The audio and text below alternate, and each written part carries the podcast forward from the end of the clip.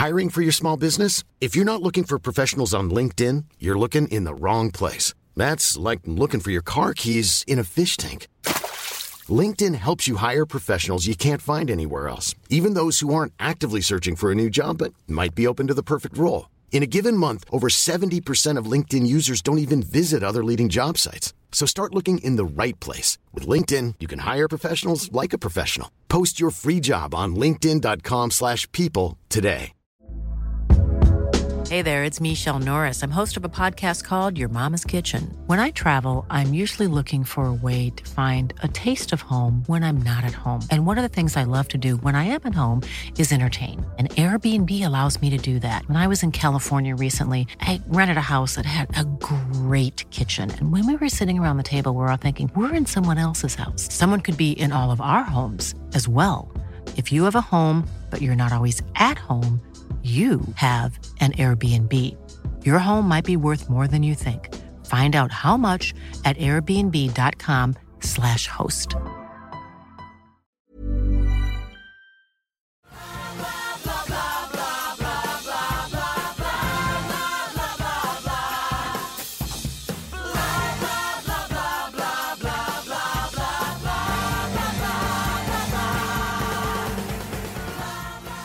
Hi, everybody. Welcome to the Billboard on Broadway podcast. I am your host, Rebecca Milzoff, senior editor at Billboard and musical theater expert here. So, the Tonys are coming up in just under two weeks. Very exciting. And when this year's nominations were announced, there were two shows that tied for the most nominations, a staggering 12, including Best Musical. One of them was SpongeBob SquarePants, a recent podcast guest who I hope you've listened to.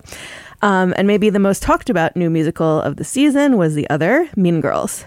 The show is, of course, based on Tina Fey's once cult hit, now modern classic movie about uh, a girl who moves back to the US from living with her family in Africa and navigates the fierce social hierarchies of high school and what happens when a clique of charismatic popular girls adopts her as a kind of guinea pig. In its musical incarnation, the show definitely maintains the movie's acid sense of humor, thanks to the fact that Tina Fey wrote the book, uh, for which she has a Tony nomination.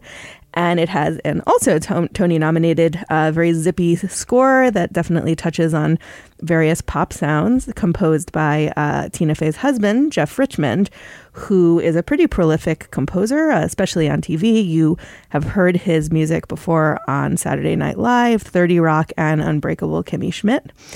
And the lyricist Nell Benjamin, whose very witty words are best known on Broadway from Legally Blonde, the musical. As a musical, Mean Girls is definitely a lot of fun. The story actually transfers very smoothly into the age of social media, so it feels like it's been updated in a way that's not forced.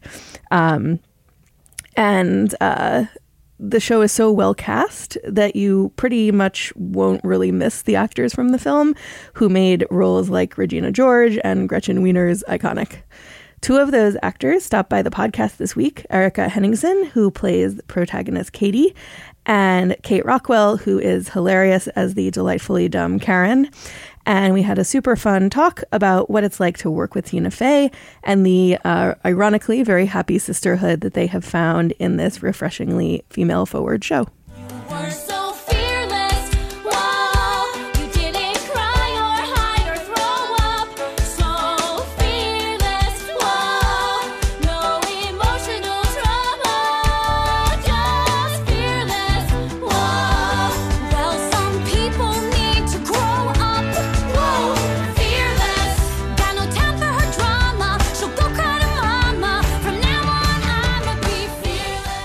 Lovely to see both of you ladies here. Thank you. Yeah, thanks for having us. Who are who are, who are you people? Hi, I'm Erika Henningsen. I play Cady Heron in Mean Girls on Broadway. I'm Kate Rockwell, and I play Karen Smith in Mean Girls on Broadway. and I'm Tina Fey. Just Tina's in the house. if only I were. We are both short brunettes who take the bus. I recently saw Tina on mm-hmm. an Upper West Side bus mm-hmm. with She me, loves the which bus. which made me feel much better about taking the bus. She's like a real world, like celebrities are just like us, as opposed to mm-hmm. like the fake ones where they're like have to come up with Grocery something so they say Starbucks. But like she's actually like Yes. on public transportation, like walking down the street like a normal person. Picking your kids up from rescuing people from walking around in front of cars because they were looking at their phones and not paying attention. Is that me? Two people. That's me skill that I need all the time. separately of each other that Tina Fey is the person who was like, "Watch out!" Was they were like wandering around looking at their phone and walked into traffic. She's looking out for you. it's like she's I- saving lives on the Upper West Side. we, we really have a lot in common, mostly acting like other people's mothers.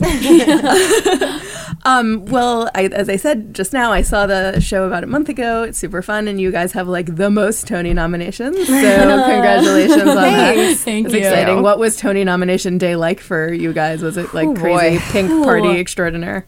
Well, it's really fun because our creative team was back in town for rehearsal for the Today Show. Today Show. So the day that the nominations came out, we had a rehearsal to stage the number that we performed on the Today Show a couple days later, and so we all were almost all of us were together. Uh, not long, like maybe an hour after all the nominations All came the out, including came the out. creative team. So that was really fun. We got to celebrate together, which I think most of the time you you don't, don't, really get you to. hear the news and then you see them at the show, but then Yeah. you have to do the show, so it's kind of put on the back burner. So it was cool that we had like this cohesive cast creative team moment of yeah, Then we had a little we toast 12. after the show. Yeah. we got to drink. As you as you should drink. Definitely.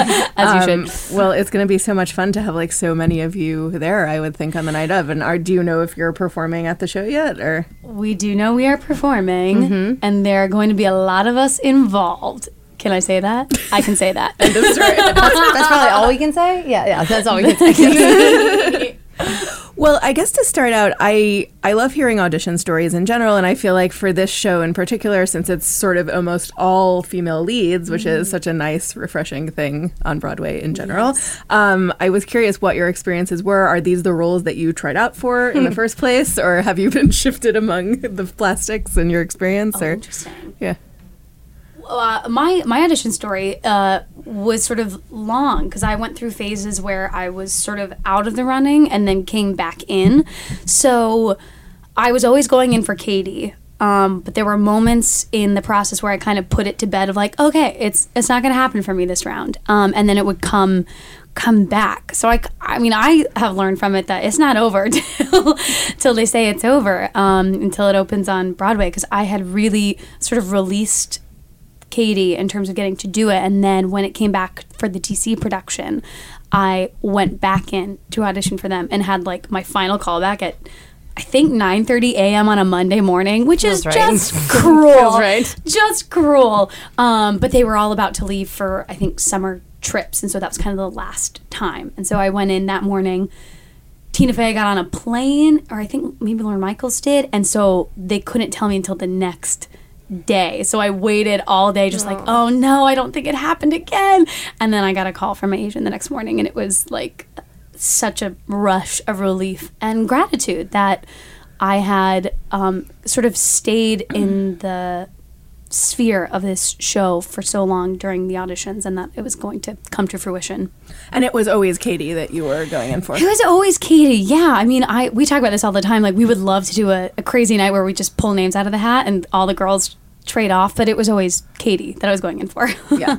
And did and sorry, singing in front of Lorne Michaels, that's the thing you had to do. they sent a tape. Yeah. Okay. They sent a tape for Lorne Michaels. Here's the thing though, Lorne Michaels is so unassuming. Uh, He is so yeah. as is Tina. Like I was more nervous singing in front of I think Jeff and Nell because it was their music. I Mm-hmm. just thought like the way a composer and a lyricist hear the music in their heads, all I want to do is is pay homage to that and luckily they thought I I did. Also, like singing in front of Lorne, I think is easier than making jokes in front of Lorne. Yeah, I was Yeah, gonna like making, making doing comedy in front of Tina Fey and Lorne Michaels Terrifying. is absolutely one of the scariest things that I've ever done. And you're sure. and you're very funny. So Yes, yeah. right um, yeah, it was that was that because I I always feel sometimes with certain say like composers or something in a room, you're like, oh my god, I'm going to sing in front of like when I sang Andrew Lloyd Webber for Andrew Lloyd Webber, I was like, this is a very intimidating experience. yeah. But I've known Nell for a long time, and so like, and I there's something about Jeff who's just so open and so welcoming that I never felt intimidated doing their music for them, but I definitely was panicked about trying to make Tina Fey laugh. Yeah. that was that was incredibly intimidating. when she would give us a new punchline or a new line and you put it up in front of the rehearsal room, that was so scary because Oh, you just thought like she has no ego and if it didn't work, she would just write something new. But Mm-hmm. I always felt responsible if it didn't work. You're like, it's me. It's I let her down. me. Uh, There's nothing that she does that's not funny. So Right. if it's not working, it's me. Tina Fey can do no wrong, so Yeah. I'm doing the wrong. Everything she writes is funny, whether she intends for it to be funny or not. Yeah. I'm the problem if this isn't working. Well, I I spoke to Nell and Jeff actually a couple weeks Oh, ago, yeah. and I feel like they're what came out of talking to them about you know being comedians Mm-hmm. who write is that it sounds like there's this total lack of preciousness, and that if something Yes. doesn't work. Generally, they were just like, okay, let's move Yeah. on to the Mm-hmm. Yeah. next thing, and there it sounds like it was a very judgment-free zone. Taylor Louderman was. says it really well. She always says like the best joke wins, like the best whatever the funniest wins, and nobody's concerned about who created it, where it came from, Yeah. how it came about. Um, it's all just about like making sure that whatever the best material is is the material that we have that we're working with, and Mm-hmm. it, there is yeah, there's no qualms. The expression in theater is "kill your babies." Um, Yes. it's, it's a It's very dark. dramatic expression, but truly, like that's what sometimes you have to do. Things that you, even if you personally fell in love with it, if it's not working, it's got to go. And we had no nobody here who had any hard time with that. That was from day one. We we did. we did. Dead babies everywhere. R.I.P. Dead Baby's littering the August Wilson during previews. Don't isolate that line. Don't take that line out of context. Don't make that the tag. Maybe Yeah. that should be on the marquee. Me, me and girls Dead musical, babies dead all over babies the all over theater. the August Wilson Theater. so much going on. oh, Michelle is dying behind us in here right now. Well, I mean, since so much of theater is always about like wanting it to be different every night and mm-hmm. wanting to be flexible, is that just on a total different level being in a show that's so much about comedy, or is this sort of different from even what you're used to in musical theater? Um, no, I would say that the thing about doing musical theater, at least at least on the Broadway stage, um, is that you do create a final product in a way. So the story, the show, the jokes, that there's not really a lot of like changing it up per night because a that's not fair to the audience. They deserve the the kind of show that we created together with the creative team but it's also not fair to your fellow actors. They Right. they're not there. This like, is not an improv "Try class. It's not yes and. This is a job. And so your job really as an actor is to tonight. make it fresh without changing it every night. Mm-hmm. is to make sure that the jokes don't get stale but they do stay the same because that's ultimately the story that Casey and Tina and Jeff and Nell wanted to write, and they wanted uh, that story to be the story we deliver every night. And so it's my job as the person delivering those jokes to make sure that they stay fresh and they stay honest and they stay like it's the first time that we've told them um, without surprising everyone around me by changing. There's like teeny tiny moments, especially like I have a moment in the show where I'm by myself um, on stage and I direct address the audience. And so there is a little bit of flexibility in there sometimes because it is open. It, it is a little more open structurally, but that's that's few and far between in this kind of. And I've I've done now a fair amount of of this style of musical comedy and and I would say that's consistent across the board. Yeah, I, I going off of what you just said, this was the first massive commercial musical comedy that I had ever done, and I have learned so much from Tina and from watching people like Kate and, and Taylor and Ashley and everybody I'm on stage with, because they're during previews, there's that moment of like, there's a little bit of play happening of we're still not quite sure what we're settling on. So you have to have the freedom of, well, let me try this. And then when it works, you stick with it. And that's sort of this final product that the audience sees eight times a week. But there is a bit of fearlessness that you have to have to go in and have a new line and just be like, I have to I don't know how this is going to land. I don't know how this is going to read, but it's my job to commit to it 100% because that's the only way we're going to know. Um, and then not anticipating it to work the next night sometimes. The That's thing, the hardest part. That's the hardest part is our audiences love the show every night. That is consistent, but their response to certain jokes are different every evening. And to not get in your head of, well, this didn't work. Are they not on board with the character? Do I need to change Do I need to change it? Yeah. And that's something that I have definitely learned a lot from watching how consistent, um, for example, Kate is. Every night there's little things that change, but she knows exactly what path her character is carving through the two and a half hour story. Um, and they're with you by the very end when we have that one little scene together. It's also important to remember that, especially with comedy, we we as actors tend to to add. We develop, you know, we develop something, and then like because we're creative people and we're we're always trying get to look for more. We don't get same. bored. Yeah, we don't want to just do the same thing every Yeah. day. So we tend to build and layer on top of things, even if we don't think we are. We do. um, and with comedy, that when you weigh down a joke like that, then it, it obliterates the joke. It makes Mm-hmm. nothing is funny if it's that heavy. So most of the time, your job is to make sure that you're actually stripping away all the stuff that you might be unconsciously adding on top of Mm-hmm. it to let the joke be the joke, let the scene be the scene. Yeah. You know, the musical comedy needs to be light and bright and fast and sharp and, clear. clear. Clear. Mm-hmm. And is the yeah, it's exactly right. So if you add and you muddle and you you get too complicated, you're that's not this that's not what we're trying to create here. Mm-hmm. That doesn't mean that the story doesn't have important things in it, but the style of of storytelling does have rules. It, it, It really does. needs to be a certain way, or else the audience is like, "What are we doing here? What did I just watch? yeah, Yeah, and that's totally. not what I want. I don't want anyone walking away from this. Yeah, exactly. Exactly. Well, I mean, well, you two came to this show from somewhat different paths as far as Broadway is concerned, and I'm curious to hear, Kate, for you. I mean, you did Legally Blonde, Rock of Ages, Bring It On the musical, one of my favorite undersung shows ever. Um, which we, I should give Taylor props to for, for also. Absolutely. Um, so I'm curious to hear, like, from those shows, do you feel like you learned things that were applicable here? And uh, about to call you Cady, Erika. I go with those. I think you your last big role on Broadway was playing Fontaine, which is like, like, the exact different from this. opposite. Yes. It's truly opposite ends of the spectrum. like how much and for you like how much of a like shift was this?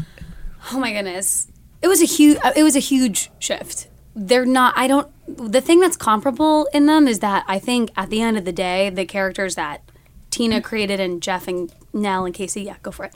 They're all based on um, humans who are just trying to do their best, and that's sort of what I find in Cady. She makes mistakes, but she's really just trying to do what she thinks is right. And that, in a very different way, is sort of what happens with Fontaine's story of she is trying to do something for the sake of her child, for what she thinks is best, and it really, um, those choices are ill-fated, and that is what happens to Cady in totally different spheres and spectrums. Um, but that Slightly less tragic. Exactly. That's kind of the only kernel that I could find that related the two. So I really did this process for me. I learned so much from watching. I learned so much from watching my fellow actors. I learned so much from watching Tina because this was a new language that I was adapting to. And I have the privilege of being sort of like the core part of the story. I get to work with everybody. Um, Fontaine's really isolated. She's on stage for 20 minutes with maybe three of other actors, and then she's done. This is one of the few things where I get to interact with our entire principal cast and our entire ensemble cast every night. Yeah, but I think for me, I I don't know if you if you had told me when I was like younger in school that like musical comedy was seems to be the language I speak. um, but yeah, I do feel like this is a vi- like I there's something about this medium that I understand, and I, we did do a lot of comedy. We did do comedy in college. I shouldn't say we did a lot of comedy, but I I remember you know p- being yelled like louder, faster, funnier, louder, faster, funnier, which is like the old school way of doing Yeah. comedy. Um, but it's really true. True. They have to hear you. You cannot let them get ahead of you, and like just don't be not funny. Was- I guess is like the joke of the third one. but I there's something about it that inherently I get, and I maybe it comes from like watching like sitcoms in the Sure. '90s, like those sick. If you go back and you watch Full House, Full House is a musical. It's just Yeah, a it really musical. is. Go like on, with go their like emotional like 10 30 hour moment where like That's Danny would. Uncle Danny would like put his hand on somebody's shoulder and like have a big breakdown about family and then they hug and then they end with a joke. Like it's a musical. So maybe that's where I learned it. Maybe that's why it makes sense to me. Yeah. But this style I love I mean I I have a real addiction to laughter and getting people to laugh and the science of comedy. And it's all different. You know you can do a straight play that's an old coward thing is very different structure than doing a musical comedy. But there the the science of comedy is always the same and it is literally louder faster funnier. Um, and that to me is like my if I get like if I get a laugh on one bit, like okay, tomorrow I got to get two, and then the next day I got to get three, and it like It's addicting. it is so it's that immediate response. You know it's like that that instant gratification of of having an audience tell you right away if what mm-hmm. you did is good. Yeah. i mean if the goal is to make them laugh if the goal is to make them cry and they laugh you know you what you did is bad. So Right. but that's it's so addicting and i i just love it. I i have the best time. And legally blonde being my first Broadway musical comedy, I, watched. I mean, Laura Bell Bundy is a is a queen of that, and I watched her do it, and I studied her because I thought everything she did was a miracle. it's like, and she was an incredible improv comedian too. And by the time I was working with her, she was she had a little more carte blanche to to maneuver in and out than perhaps Right. we will have in this show, um, because of the type of show that it was, and because of the type of actress she was. And watching her manipulate an audience every night was astonishing and i was that was i mean i was done for then that was the end for me i don't know that i'll ever do Les Mis. yeah, totally. i just don't see that maybe maybe someday No, as like it's an so old lady true. but Yes. There's maybe, like maybe you'll be like a Thenardier. yeah, I some could. point. I'll just gain a bunch of weight and when I'm 70, and then I can be Madame Thenardier, can and I'll be be, very happy. comedy ever. Yeah, There's something very so happy doing that. Mm-hmm. communal about comedy, and I think that's why Tina, gr- you know, did improv growing up, and that's why people who are on SNL, you know, crave that because it is so. It's such a relationship that you form between the audience and the performer. Yeah, you work And together. That's not always, you know, in a, in a drama. You don't get that. You don't really know until the end. Maybe if you impacted them, you can maybe tell by the silence in the audience. Mm-hmm. But laughter is so much more fun than silence. I think. Well, and at the end of a three-hour drama, you come out of it as the actor who just had to tell that story. You come out of it bearing the weight of the story Yeah. you just had to tell. My two and a half hour story. I come out of it skipping and, Yeah. and full of joy, and so you're like, as a human, even It's just more that, fun. it's way, it's better for my long-term emotional health to do comedy. Totally. than it is- Totally. We're across the street from Angels in America, and I do not know how I to don't- handle I it. Yeah, no, it's a it's a hilarious juxtaposition. Yeah, Um, it Yes. really is. I, I actually like I saw Angels in America before I saw Mean Girls, and I stepped out at intermission. and I was like, oh, this is where I'm coming in a week. Could not be more different. very different Very theatrical different. experiences. yes, but both of which we need. Yes, Um, yes, totally. So I think that you know whenever there's a musical that is an adaptation of something that was pre-existent, I always wonder what it's like to take on characters that in this case have been kind of for both of you, I think, somewhat iconically played. Um, and it seemed whenever I talk to actors, it seems like a running theme that it's like you just have to start from ground zero and pretend the other person didn't exist. Um, but in this case, especially, I'm curious whether Tina told you anything kind of about how she conceived the characters that helped you kind of key into them, or if she just gave you total freedom to kind of do what you wanted. That might be different for the two of us because obviously your the your character is a very different Yeah. character. I mean, Tina never said much about what the character should be. I think she Mm-hmm. hired people who intrinsically understood what it was about that character that she that she Wanted needed. needed. Mm-hmm. Um, but I do know that all of the people in the story are real people. Um, Karen Smith is a real person that she went to school with. She is not an idiot, but she is a real person. She had spectacular, like ha- like feathered '80s hair. Oh I've seen gosh. pictures of her. Um, you know, like all Damien's of her best uh, yeah, Yeah. all of these characters were based on people she went to school with. Mm-hmm. To the point where now we've had to change some names because now that we've brought the story, we didn't, you know, she didn't know when she created the film that it was going to be So what big. it was, and Mm-hmm. so some of those people have requested a name change this time around so that they might go about living their lives in a little less Yeah. Being a part of a story they're not really a part of. Yes. Right. Um, so there's there's definitely truth to them. I mean, there's there's realness to them, but obviously their character traits have been embellished Right. I think significantly.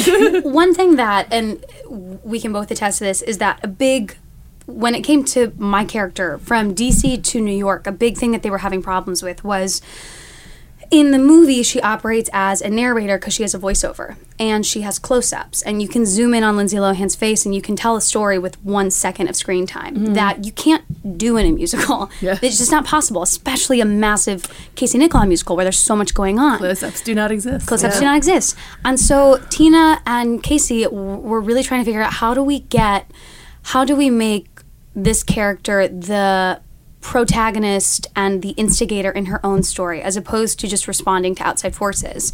And so the Cady that they created for this musical I think is very different from the movie because she has in order to get this big show going, she has to be a bit more on the balls of her feet.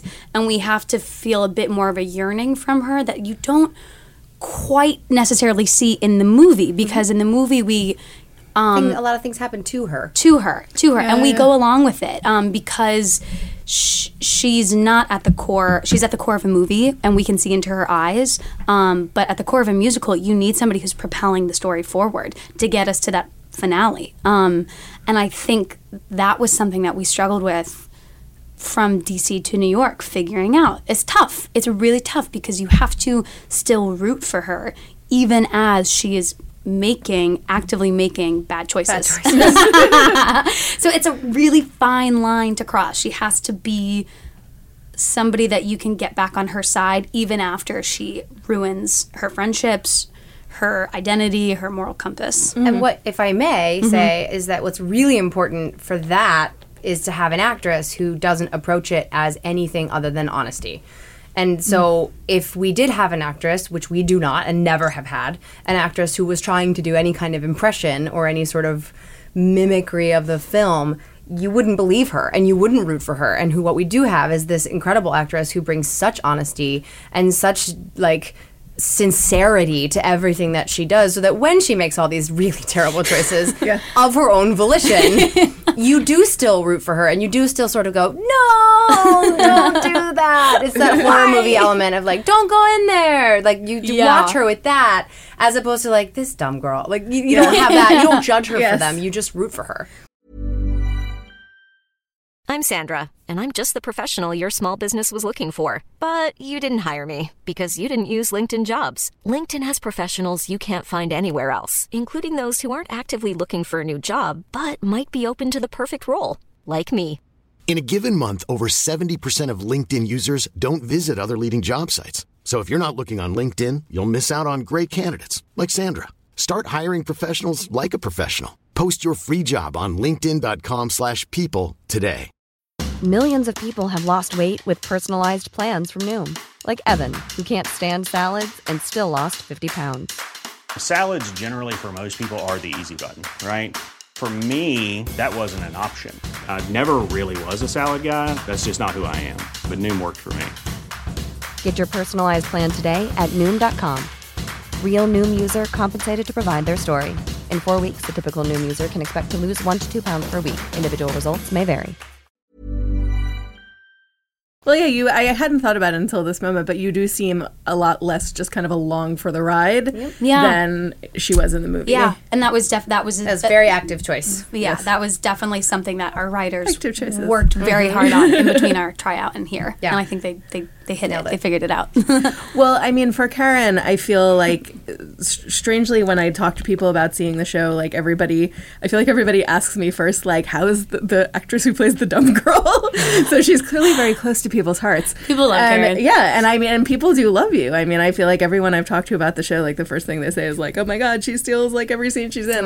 So I, you know, there's something really, there's something really adorable about the girl who just like can't help herself. You know, like, and it's again, but it's also about honesty and simplicity. Like, don't heaven forbid you like put a hat on a hat, you'll end up with like a hate, a hateful dumb person because Yeah. we all know those people out there in the world too. No, You're I you are like so you stupid. How are you still alive? But but Karen's not that. Karen makes no apologies. Karen has a, I always Karen has other nice qualities. Um, she's she does. She's like she's like a like a little animal. You're like, oh my god, you're so cute. If you didn't have me to ke- take care of you, evolution would wipe you out. But you are so cute. She's my favorite stuff is the stuff that you do that is Karen sees the world for what it is. I think because she doesn't think twice about herself, mm-hmm. whereas everybody else in the show really checks themselves and is like, "How is this perceived?" She doesn't care how she's perceived. She's not she's not held back by the small things that everybody else spends so much energy on. She has no concept of them. She her Right. ignorance is such bliss in that way, but it provides her this very clear sight about other things that are much larger and ultimately in our story Yeah. very important. And they Yeah. can they can provide Cady with something that she's not capable of getting on her own because she is worried about all the small things. Mm-hmm. She's in her head. Karen Karen just. Everything is a blur to Karen. she has a really clear track of where she's going. Yeah. and she's i mean i think she's very likable in a way like more easily likable than the other characters because she kind of she does seem kind of selfless like in she's a also weird way. if you I mean I sometimes I feel like I'm not supposed to say this but she's not very mean. She's not No. she doesn't understand the impact she has on people and sometimes that can is is a form of bullying a form of ignorance that that harms people but she's not a mean person. She's actually not and especially the way that I look at her she's not a mean spirited human at all. She follows a bad leader but that's that's, That's her biggest crime, frankly, because Yeah. she's really. I the number of times that I catch myself, and it's not in the script at all, but the times that I catch myself speaking to people that I wouldn't, that we, the mean girls of a pack, don't speak to, or. Um, greeting or apologizing or you know like she is she is absolutely not a mean human being she just doesn't understand that her behavior has an impact and that people are watching her the way that they are Right. Mm-hmm. Right. Well, I want to talk about the score a little bit and how much fun it is to sing uh, because I find myself having trouble kind of describing what it's like overall to people because I think it does have very varied sounds within it. Mm-hmm. And when I think about it, it seems like people sing in the like idiom that would make sense for them, Yes. the way that Yep. like Damien sings like a Yep. musical, Musical theater, theater. diva, and you know. Um, you know, uh, Janice sings in, you know, like a little bit more of a- grungy. a little Yeah. more grungy or like Lots of punk. guitar. Yeah, lots of lots of guitar and angst. Um, Gina George is like pop princess. yes, Hot Princess slash Bond James villain. Bond, yes. yeah, James Bond. slash Adele singing a James Bond song. Um, so I was just curious to hear your takes on like what makes the music so special uh, and fun to perform every night. I mean, what you just said is a big part of it. I think the fact that each character has their own voice is really unique. Um, Mm-hmm. I think a lot of other, uh, I think other composers, especially cor- current composers, are looking so passionately to create a unified sound, and that's great. I mean, that I totally understand the the drive for that. But to know that every time a certain theme plays, that that that that connects to me. I mean, whether or not the audience clocks it every time, like that is so Somewhere in the back of their head, they yeah, definitely do. It's literally like opera leitmotif. Yeah. If you think, I mean, if you want to go back to like conservatory school, um, By the way, this is this is the second podcast in a week where leitmotifs, have leitmotifs been mentioned. Yes, We're getting very Yes. nerdy. but it's true. You know, like the in opera, they used to have that so that subliminally it was communicating to you what we're trying, would what they understand want you to hear, and we do it the same way. But we maybe it's not so subliminal. maybe it's mm-hmm. like a little more on on board. But that that is so informative to me as an actor, and I also know that it's supporting what I'm doing for the audience and helping them communicate it. So that it just like makes your job. It's like so much easier. Oh my gosh. The So first time you hear the score and you're like, "Oh, that's what we're doing. Yes. That's what this is." I It's so no cool. Oh my gosh, I'll never forget our first sitzprobe Oh in God, DC. Our um, Clancy, what is his last name?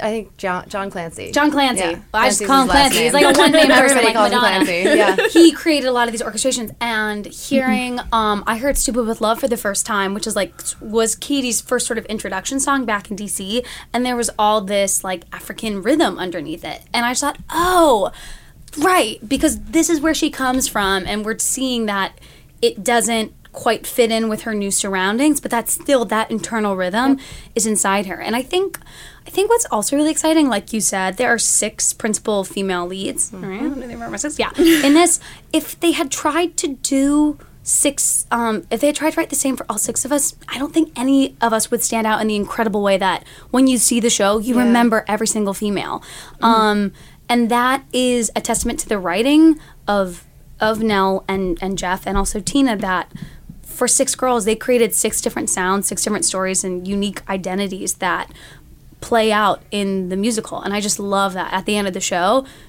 it's not like oh those are the two girls and some ancillary people like you know all of us Yeah. um, and i think the music substantiates that Yeah. because it we get we get to hear what everybody's internal rhythm is and sort of their sound Oh, that's really cool. Um, you- I'm curious whether you guys kind of what you feel from the audience every night because there's I, I think that's something that the show actually does really well is it doesn't feel like you're just sitting waiting for punchlines and Yeah. it doesn't Good, yeah. and uh, it doesn't just feel like those are being sandwiched in or like the show is an excuse for us to hear the same jokes over and over Mm-hmm. again. However, I'm sure leading up to the fetch moment, you're like you can feel the anticipation. Um, I Well, mean, the good news is we give you the fetch moment pretty early on, so you Yeah. don't have to So wait we can too all move long beyond for it. it, you can have it. Yeah. But that's T- that actually was really intentional. Tina talked a lot about not wanting to repeat a lot of the jokes that are from the film. A because nothing's funny if you already know what's coming. Right. If you're ahead of the punchline, like if I say if you're from Africa and the audience goes, "Why are you white?" Like that's not a great joke Nobody's anymore. Yeah, yeah, yeah. So we can't use that, but also because it's 15 years later than when she wrote. I mean, this, this the life, the world has changed, and this story, even though it is is so very relevant the way that it was told 15 years ago, the story can be mo- as relevant now um, with the the sort of retelling of it and retelling the same story in a different way. Mm-hmm. So it's not ab- at all the movie being played up on mm-hmm. stage for you every night. It is a totally new script. We just start and end the same places as the film. Mm-hmm. But the connective tissue is totally different. Yep. Yeah. Well, I mean, I think that it actually strangely translates very well to this moment with like the, I think that the integration of social media has like only made it feel, feel oh more relevant oh, and it just works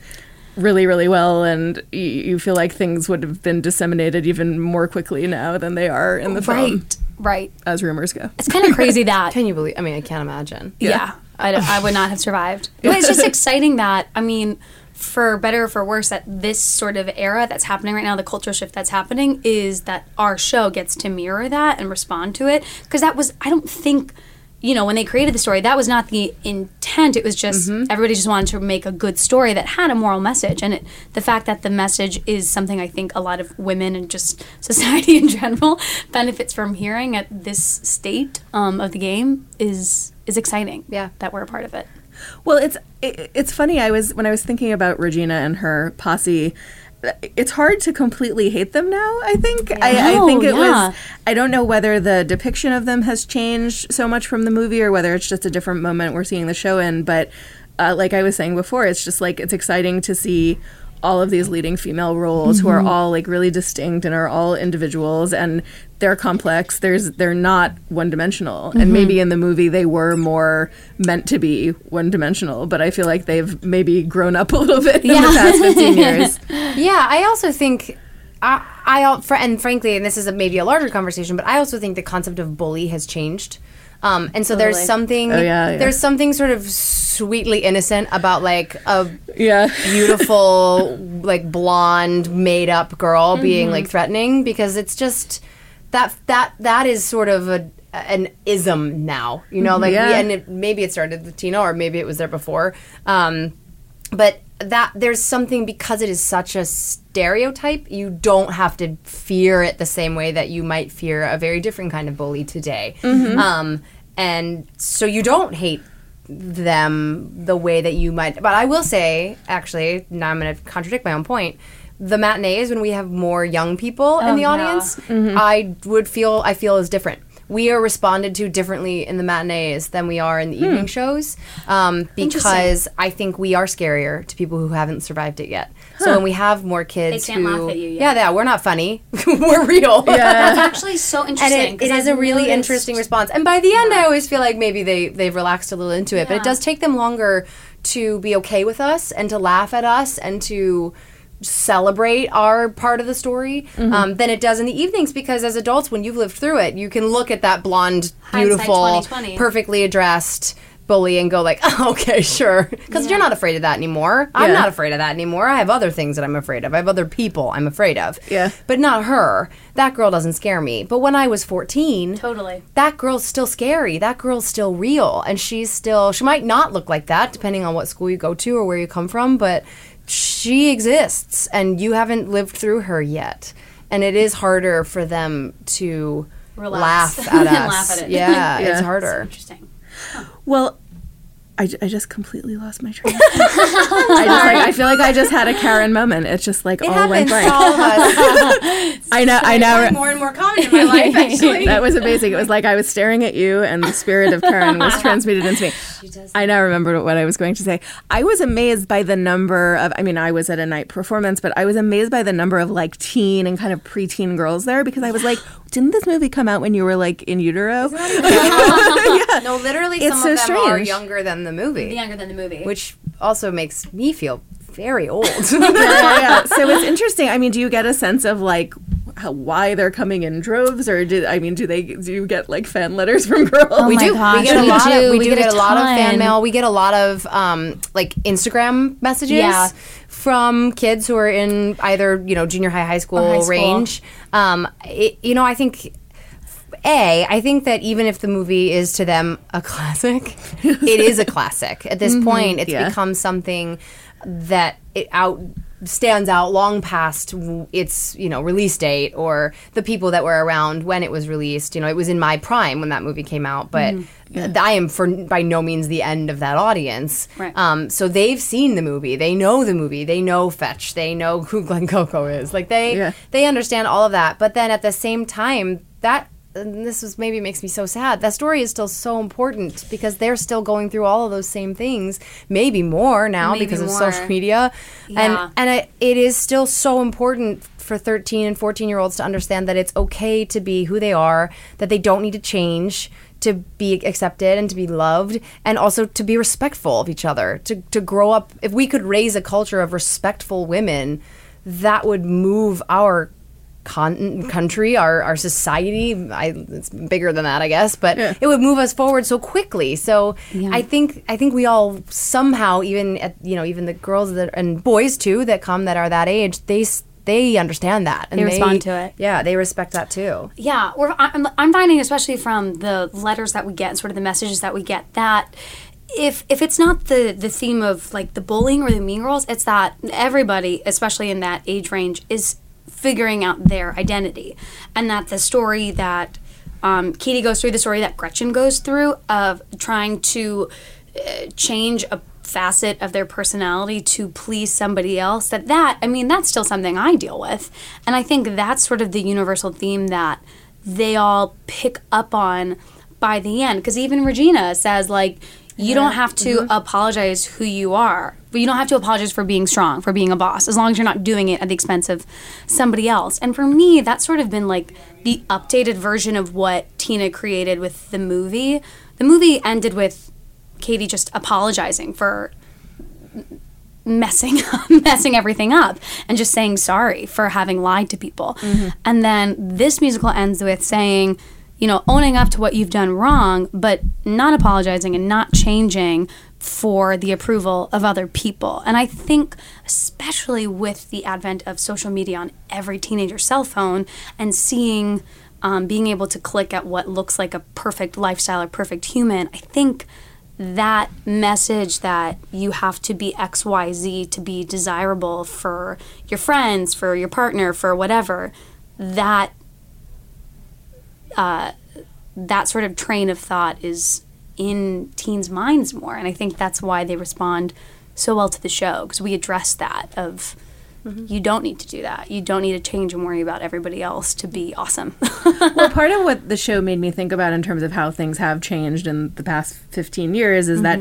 just as bullying has changed form and become worse in so many ways like you know regina is at least like the threat you can see and i feel Yeah, like so absolutely. like you, you know what you're dealing with whereas Yeah. like so much of bullying is invisible now i feel like on, on the upside like it's become maybe this is not universal all over the united states but it's become cooler to just be yourself Yeah. And Yeah. i think that you know a kid like damien there are a lot more damiens out there now and it's kind of cool to be a damien Yeah. now Yeah. i mean again not it. everywhere but I, I think that you know part of the reason this podcast exists is to show how much overlap there is now between pop music and musical theater and how musical theater i think Mm-hmm. is kind of now on the upswing of being like becoming very relevant to young people again Yeah. and with things like hamilton and Dear Evan Hansen Absolutely. like it's becoming like cool to be like a theater nerd again yes!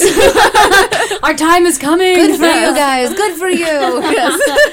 It's so true, though. I mean, and I think it's because I also think, you know, if I was a fan now of the people that I could go see in a Broadway show, there's so many good, there's such a good community in the theater world that I think young people see. Um, and I think they respond to because those are sort of the themes that come up in a bunch of musicals of like supporting Yeah. one another.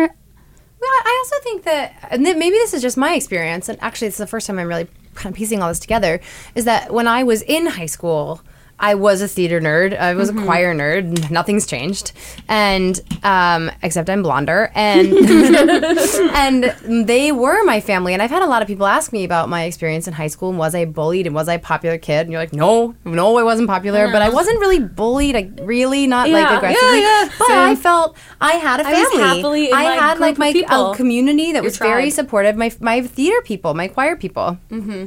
It's even worse when you use the word choir. and I could say music, but like let's let's not lie. It was choir. Um, Don't lie, we were choir And now one of the things that I love so much about being a part of the Broadway community is that it is uh, the exact same thing. It is the Yeah. same family. And I wonder if the reason we are that way with each other is because we were all inherently protected by our theater communities at Growing home up. Oh, growing I'm up. sure, And so when we yeah. came here, we created the same sort of insular protective community that is, for the most part, un- unerringly supportive and not competitive. Whereas a lot of people might think we are. You know, you look at like pop music and you look at um, film and television, and there is there seems to be a significant amount of competition Mm-hmm. among performers for high stakes, and we don't compete with each other. We love each other. We're so, for the most part, there's no room for that here. That's not the community that we've too much of a created. team effort to put on a show.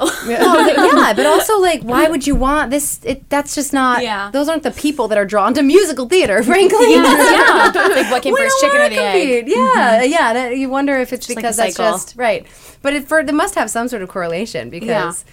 But you do notice that the kids that come, the the people you know under the age of eighteen, they they root for the mathletes. They root for Yes. Janice and Damien. Yeah. They root nerd nerd sexy is like a real thing now. It is real. Yes. And Kevin Gnapoor as an adult, I'm like, yes, because that's the one you should like. Yeah. These ones who are like at the top of their game in high school, they're going nowhere but down. Those ones, they're the ones that are going to climb, and I know that because that was me. it gets way better. It gets better. That's in, that's Get that encouraging to hear. It does get better.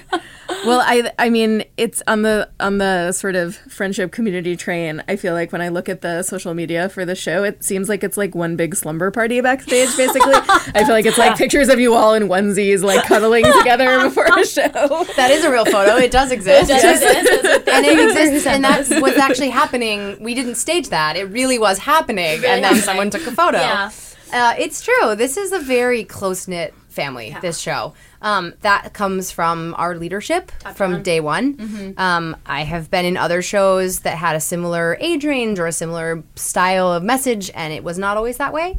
Um, this show, we were we were from day one brought together to be an incredibly respectful and loving family. Mm-hmm. And again, it's the same message as the show. You do not have to be best friends with everybody, but you can treat everybody with respect, and you can respect everybody's part of the plan. You know, like part of the mm-hmm. part of the big picture.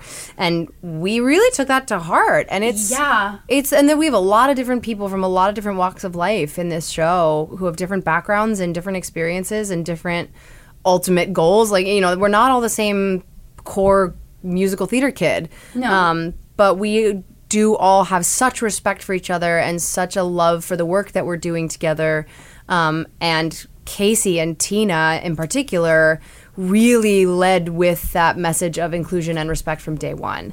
And that is absolutely a, a core thread of what this this show has created for us backstage as well as on stage. They also just created Casey created something that was a celebration of the individual. I think. Yeah. I mean, part of his our ensemble. Even in his is- casting. I mean, the way he thing. casts, it's our like, ensemble we don't all looks look like alike. no ensemble that Taylor I've and I. seen in. Yeah, but I mean, that's true. Like we walk out the stage and people are like, "Which one are you?" Um, but but when our wigs come off, but um, yeah, something about our ensemble. I've never seen an ensemble like that looks like ours. Um, in a while, I just it, Yeah. it's in of recent years that sort of happened more and more. But all different shapes, sizes, colors, and I think that sort of celebration of like what Real- you bring to the table, how you dance, do that. Don't do it the way that I show you. Bring you to it. Mm-hmm. And so that celebration of the individual has made this so much more of a collaborative team effort as opposed to it being principals and ensemble. It is no, no, no. This story does not get to the end unless all of us put our 100% in every night. So uh, that's Also, if you've seen the show, the the people working the hardest are not us. not us. it would be you. You're working it's very hard. but the ensemble is the they're the core of the storytelling. They are in every, single single, number, scene, everything. So they tell more of the story than I do. So there, we, you know, there has to be a mutual respect. And There's a there's a respect for the way that they do their storytelling and a respect for the way that I do mine. But Right. it's mutual because nobody's doing more than anybody else. You know, no Yes. no principal's working harder than the ensemble is. That's for sure. yeah. Well, I feel for like at different points you are doing very hard work in terms of negotiating, dancing in very high, high heels and very short skirts. Yes, that I never I'm have like, to how do. are you managing this? It's Never have to dance in heels. It's really something to be doing that at the age that I'm at. So yes, so- really something. I think you and Kerry Butler age in reverse. I'm convinced. I, if I can look like Kerry Butler, I, I, all I want to do is what Kerry Butler's doing. Whatever she's drinking every night. Whatever is what she's I drinking need. every night, I want it. Yes, Because we vamp- have to identify her blood. as the mother, because otherwise she just looks like a teenager. Like she Oh, looks yeah. like She us. does. She's She does, ageless. yeah. Yeah, She's completely. ageless. It's I mean, yeah, it's astonishing. Well, thanks for coming. This Thank is super you. fun. Thanks for yes, having good us. luck at the Tonys and have Thank fun you. till Thanks then. very much.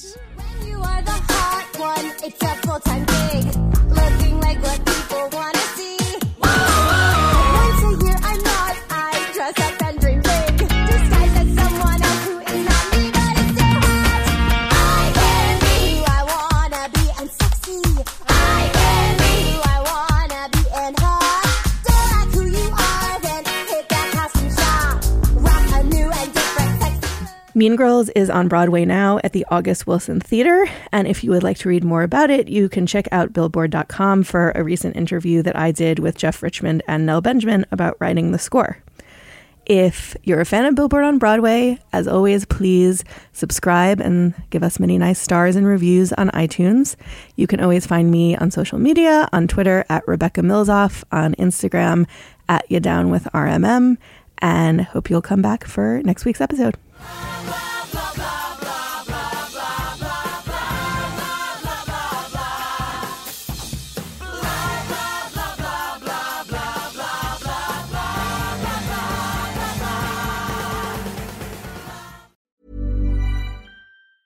Mom deserves the best, and there's no better place to shop for Mother's Day than Whole Foods Market. They're your destination for unbeatable savings, from premium gifts to show-stopping flowers and irresistible desserts. Start by saving 33% with Prime on all body care and candles. Then get a 15-stem bunch of tulips for just $9.99 each with Prime. Round out Mom's menu with festive rosé, irresistible berry chantilly cake, and more special treats. Come celebrate Mother's Day at Whole Foods Market.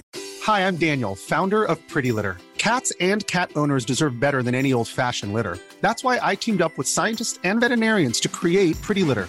Its innovative crystal formula has superior odor control and weighs up to 80% less than clay litter. Pretty Litter even monitors health by changing colors to help detect early signs of potential illness. It's the world's smartest kitty litter.